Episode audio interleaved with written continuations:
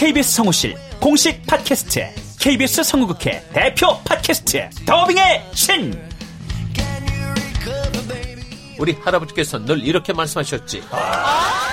그 외화의 뒤에서 자신의 영혼의 목소리를 내기 위해서 애썼던 성우들이 그렇게 많이 있었다는 것. 멀더 어디에요? 당신과 헤어진 그 근처에요.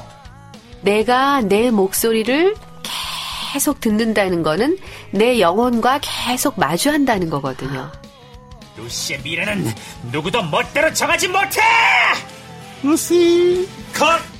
그들보다 경쟁력 있는 샘플을 돌리고 좀 더 멋진 연기를 하기 위해 또 샘플을 돌리고 또 일을 좀 더 더하기 위해 샘플을 돌리고 최강의 더빙의 신들이 모였다. 그들이 말하는 더빙의 모든 것. 더빙스타 소환 프로젝트. 더빙의 신. 팟빵 앤 아이튠즈 정치 가능.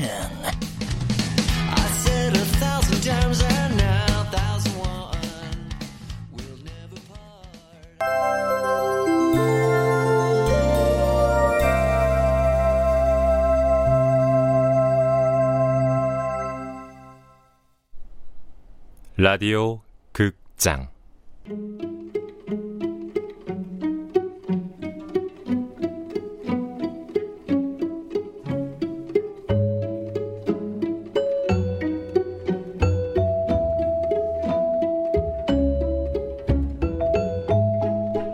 여름 어디선가 시체가?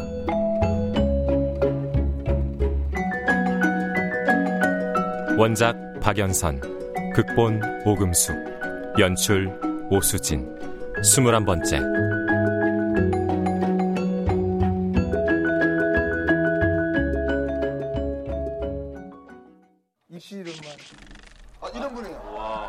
밤 11시 홍간난 여사는 자고 무수는 TV 소리를 줄여놓고 보고 있는데 전화벨이 울린다.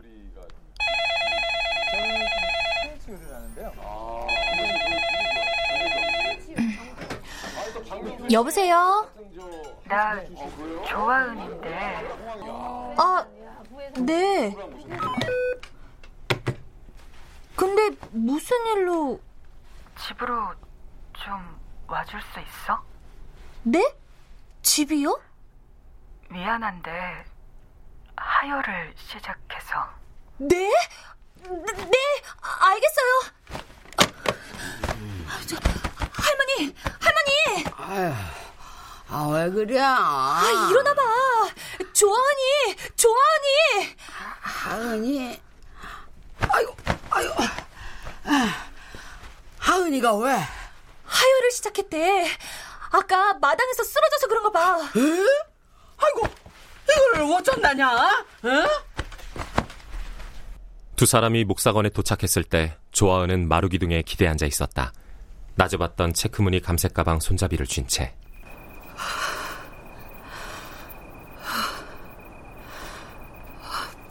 오셨어요? 왜? 누워있지 않고? 아, 칫솔. 칫솔을 안 넣었네. 아이고, 아이고. 자, 어, 자, 자, 자, 자. 아, 어떡해. 아이고, 어떡해. 어? 칫솔은 제가 가져다 드릴게요. 초록색. 네네. 무수는 칫솔을 챙겨준 다음 구급차를 기다리러 삼거리로 나간다.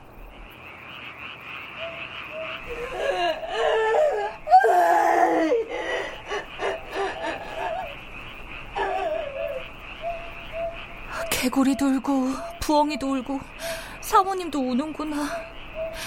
기자들은 저 소리가 그저 산짐승이 우는 소리라고 생각하겠지? 내가 처음에 그랬던 것처럼. 목사댁의 울부짖음에 대해 마을 사람들은 죄다 입을 다물고 있었다. 무순의 귀에 목사댁의 울부짖음이 들리는 듯하다. 제발 돌려줘. 제발 우리 예은이 돌려줘.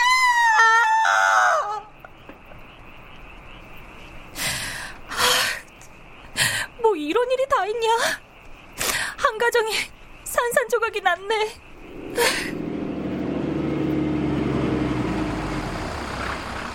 미리 부탁한 대로 구급차는 사이렌을 울리지 않고 달려왔다. 구급차는 환자와 홍간난 여사를 태우고 올 때와 마찬가지로 사이렌도 경광등도 없이 사라졌다.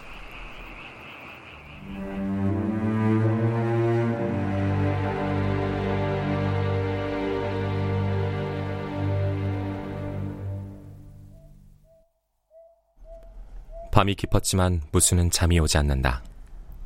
조아우는 괜찮을까? 무수는 전화기를 들고 창희의 핸드폰 번호를 누른다.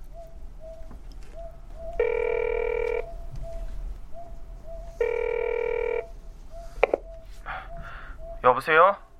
안 자고 뭐해? 지금 새벽 1시인데. 그걸 아는 사람이 전화야. 적반하장도 유분수지. 아니 근데 니네 집은 핸드폰이 되는데 왜 여기선 안 되는 거야? 종갓집이라 특별 대우받는 거야 뭐야? 뭐래. 우리 집 말고도 핸드폰 되는 집 많아. 충격이 달아. 좀 있으면 갈 건데 뭐. 그럼 참으면 되지. 핸드폰 손에서 못 놓는 것도 병이야. 현대병. 네, 네, 꽃돌이 형님. 지당하신 말씀입니다요. 근데 왜 전화했어? 조아은 방금 구급차에 실려갔어. 왜? 아, 아까 넘어진 것 때문에? 그것도 있고 동생 일도 충격이겠지. 막연하게 죽었을 거라고 생각하는 거랑 죽었다는 걸 확인하는 건 다른 거니까. 그렇겠지. 오늘은 사모님 소리가 더 슬프게 들리던데. 나도 그렇게 느꼈어. 사모님도 아무리 정신이 오락가락해도 충격이 크시겠지. 조혜은이 진짜 외계인을 봤을까? 꽃돌이 넌 외계인이 있다고 생각해? 상상력이 이렇게 없어서야. 조혜은처럼 좀 순수해봐. 야, 나 무지 순수하고 순진하거든? 머리가. 아, 참, 너 죽을래? 아, 그래도 이렇게 아줌마랑 얘기하니까 숨통이 좀 트이는 것 같다.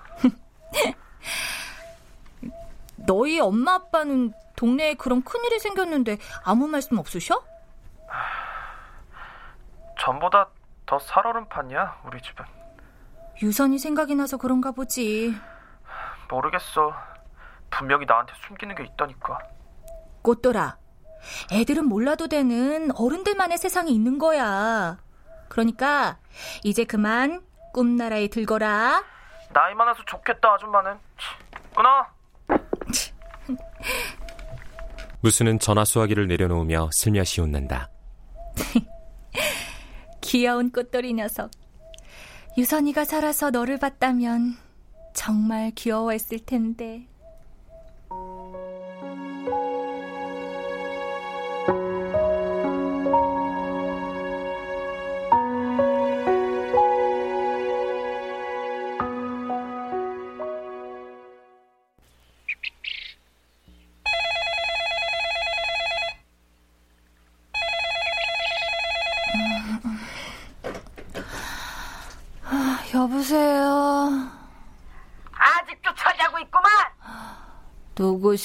누구십니까? 아이고 아이고 참나. 지 할매 목소리도 모른다냐? 그제야 간밤에 병원에 간 홍간난 여사가 생각나는 무순. 아, 저, 괜찮아? 에휴, 뱃속에는 잘못됐다는 거면. 아, 어쩌냐. 조아은은? 겉으로 보기는 괜찮여.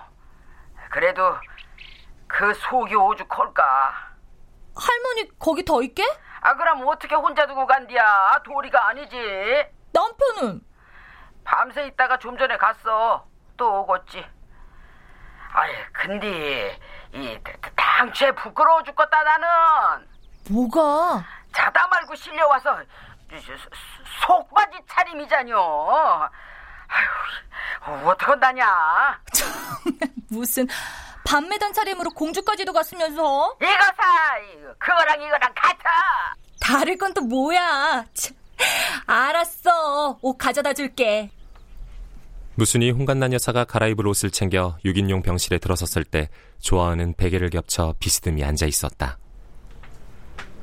어, 안녕하세요. 어, 왔어?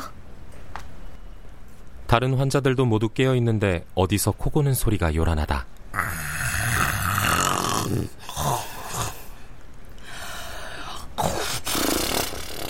탱크가 지나가네. 입으로 풍선까지 불고 아주 가관이구만. 이거야말로 부끄러운 짓이지, 홍여사. 어제 한숨도 못 주무셨거든. 네. 이 여자는 그런 큰일을 겪었는데도 어제랑 똑같은 얼굴이네. 밖에 덥지? 냉장고에 주스 있는데. 아, 네. 무수는 권하는 대로 냉장고에서 주스를 꺼낸다. 어, 거기 의자. 앉아. 네. 어젠 고마웠어. 무수는 당황스러웠다. 슬픔을 겪은 상대방이 애통해야 위로라도 할 텐데 조아은은 별로 슬퍼 보이지 않는다. 그렇다고 내가 먼저 너무 슬퍼 마세요 할 수도 없고 아, 딱히 할 말도 없고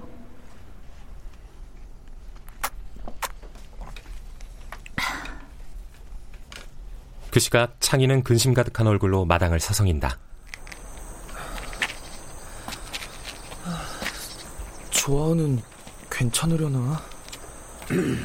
어, 어디 다녀오세요, 아버지? 넌 또 어딜 가려는 게냐? 어제도 나가지 말라니까. 안 나가요. 그리고 어제는 가깝해서 강씨 할아버지 손녀랑 제실에서 잠깐 얘기한 거예요. 조아은이라는 분이 오실 줄은 몰랐어요. 임산부라 혼자 보낼 수가 없어서. 죄송해요, 아버지. 강신의 손녀랑은 자주 어울리는 거야? 아, 자주는 아니고 그 모르는 문제도 가르쳐주고 그래서. 넌 우리 집의 장손이다. 항상 행동 거지를 조심해야 해. 명심할게요, 아버지. 혹여 기자들이 뭘 묻거든 대꾸할 필요 없다. 네. 종소는 잠시 창희를 바라보고는 방으로 들어간다. 창희는 마당 수도에 호스를 연결해 잔디에 물을 주기 시작한다. 우리 집의 비밀스러운 분위기도 이렇게 씻어낼 수 있다면 좋겠다.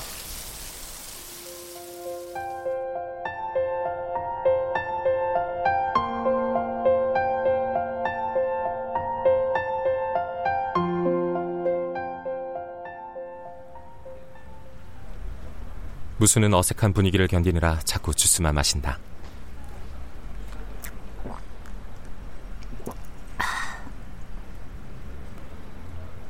홍 여사는 왜 안 일어나는 거야? 어색해 죽겠구만. 이거 다 마실 때까지 안 일어나면 실수를 가장해서라도 보조 침대를 확 차버려야지. 앞으로 어떤 일이 닥칠지 모르지만 하느님은 우리가 견딜 만큼만 시련을 주신단다. 네? 그때 말이야.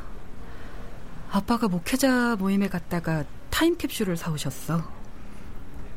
그때 서울에선 그런 게 유행이었나 봐. 타임 캡슐이요? 20년 뒤에 열어보기로 하고 교회마당 한쪽에 묻었는데 생각 안 나? 네? 뭐가요?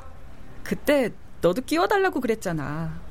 우리 아빠가 안 된다고 이건 우리 가족 행사라고 하니까 넌 삐져서 울고. 아, 기억 안 나는데. 그러고 나서 금방 예은이가 그렇게 된 거야. 신문에서 가출이라고 그러니까 아빠가 타임캡슐을 파냈어. 20년 뒤에 열기로 했는데 2주도 안 돼서 열게 된 거지. 우리 예은이가 정말 가출했다면 뭔가 단서가 될 만한 걸 여기다 묻었을 거야.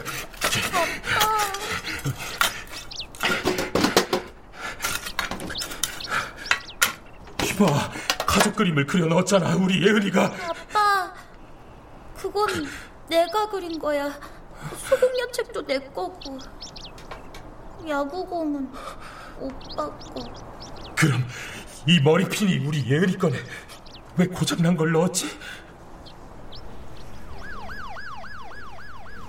고장난 머리핀을 묻었다고요? 예은이는 좋은 거 진짜 아끼는 건 넣기 싫었던 거야. 그런 애였으니까 예은이는. 어... 아빠는 십자가를 엄마는 20년 후에 우리 가족에게 보내는 편지를 넣었는데 그그 마지막에 그렇게 쓰여 있었어. 앞으로 어떤 일이 닥칠지 모르지만 하나님은 우리가 견딜 만큼만 시련을 주신단다. 아마 하느님이 견딜 수 있는 고난의 양을 잘못 측정하셨나 봐. 조아은이 갑자기 두 손을 움켜쥔다. 이런 느낌이었을까? 얼마나 손을 꽉 쥐었는지 조아은의 손마디가 하얗게 튀어나온다. 동굴이 무너졌을 때 말이야. 이런 느낌이었을까? 순식간이었을까? 아니면 시간이 좀 걸렸을까? 예은이는 깜깜한 거 무서워해서 밤에 불도 못 끄게 했었는데 국과수의 발표에 의하면 동굴 속에서 나온 두개골에는 함몰 자국이 있다고 했다. 타살이든 사고사든 죽음까지 오래 걸리진 않았을 거예요. 그날 말이야. 엄마 아빠가 생일 잔치로 온천 여행 간 날. 그날 아침에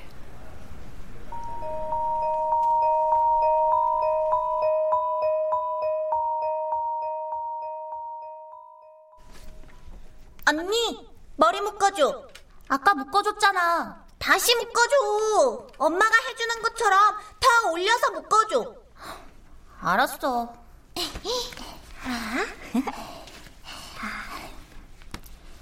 자, 됐지? 아, 아니야. 이게 뭐야? 엄마처럼 올려서 더 예쁘게. 어, 야, 네가 해. 아, 엄마가 나랑 잘 놀아주라고 했잖아. 엄마한테 이럴 거야. 마음대로 해.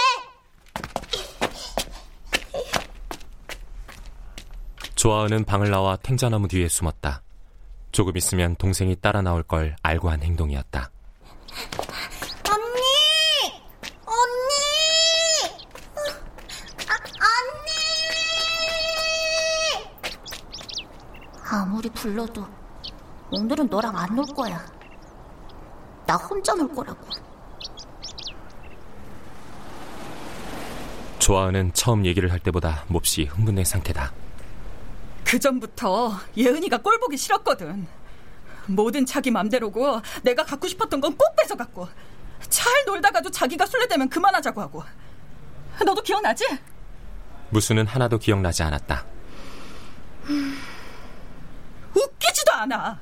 지가 필요하면 언니 언니 하고 매달리고 내가 좀 잘못하면 쪼르르 엄마 아빠한테 이러고 내가 한마디 하면 소리 지르고 울고 엄마 아빠도 그래.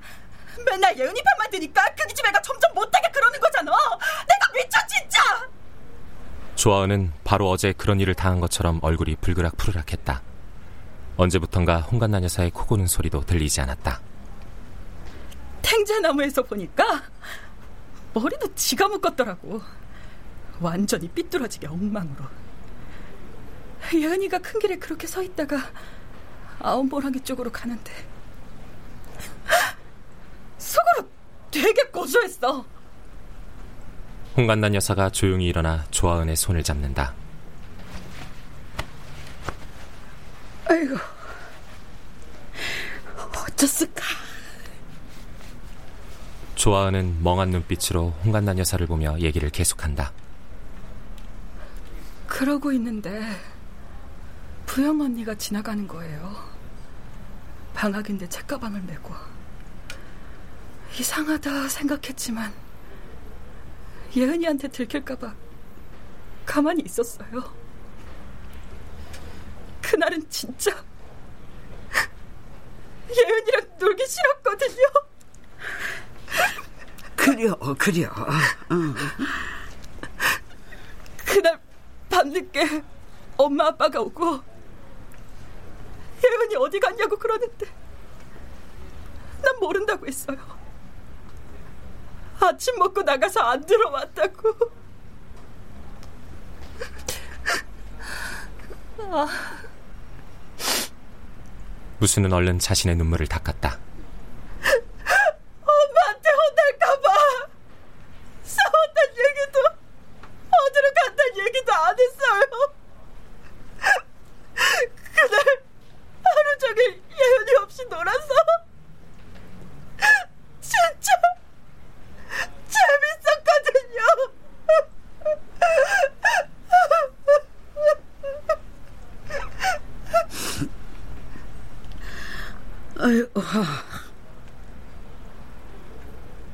누구도 몰랐겠지. 그런 일이 생길지.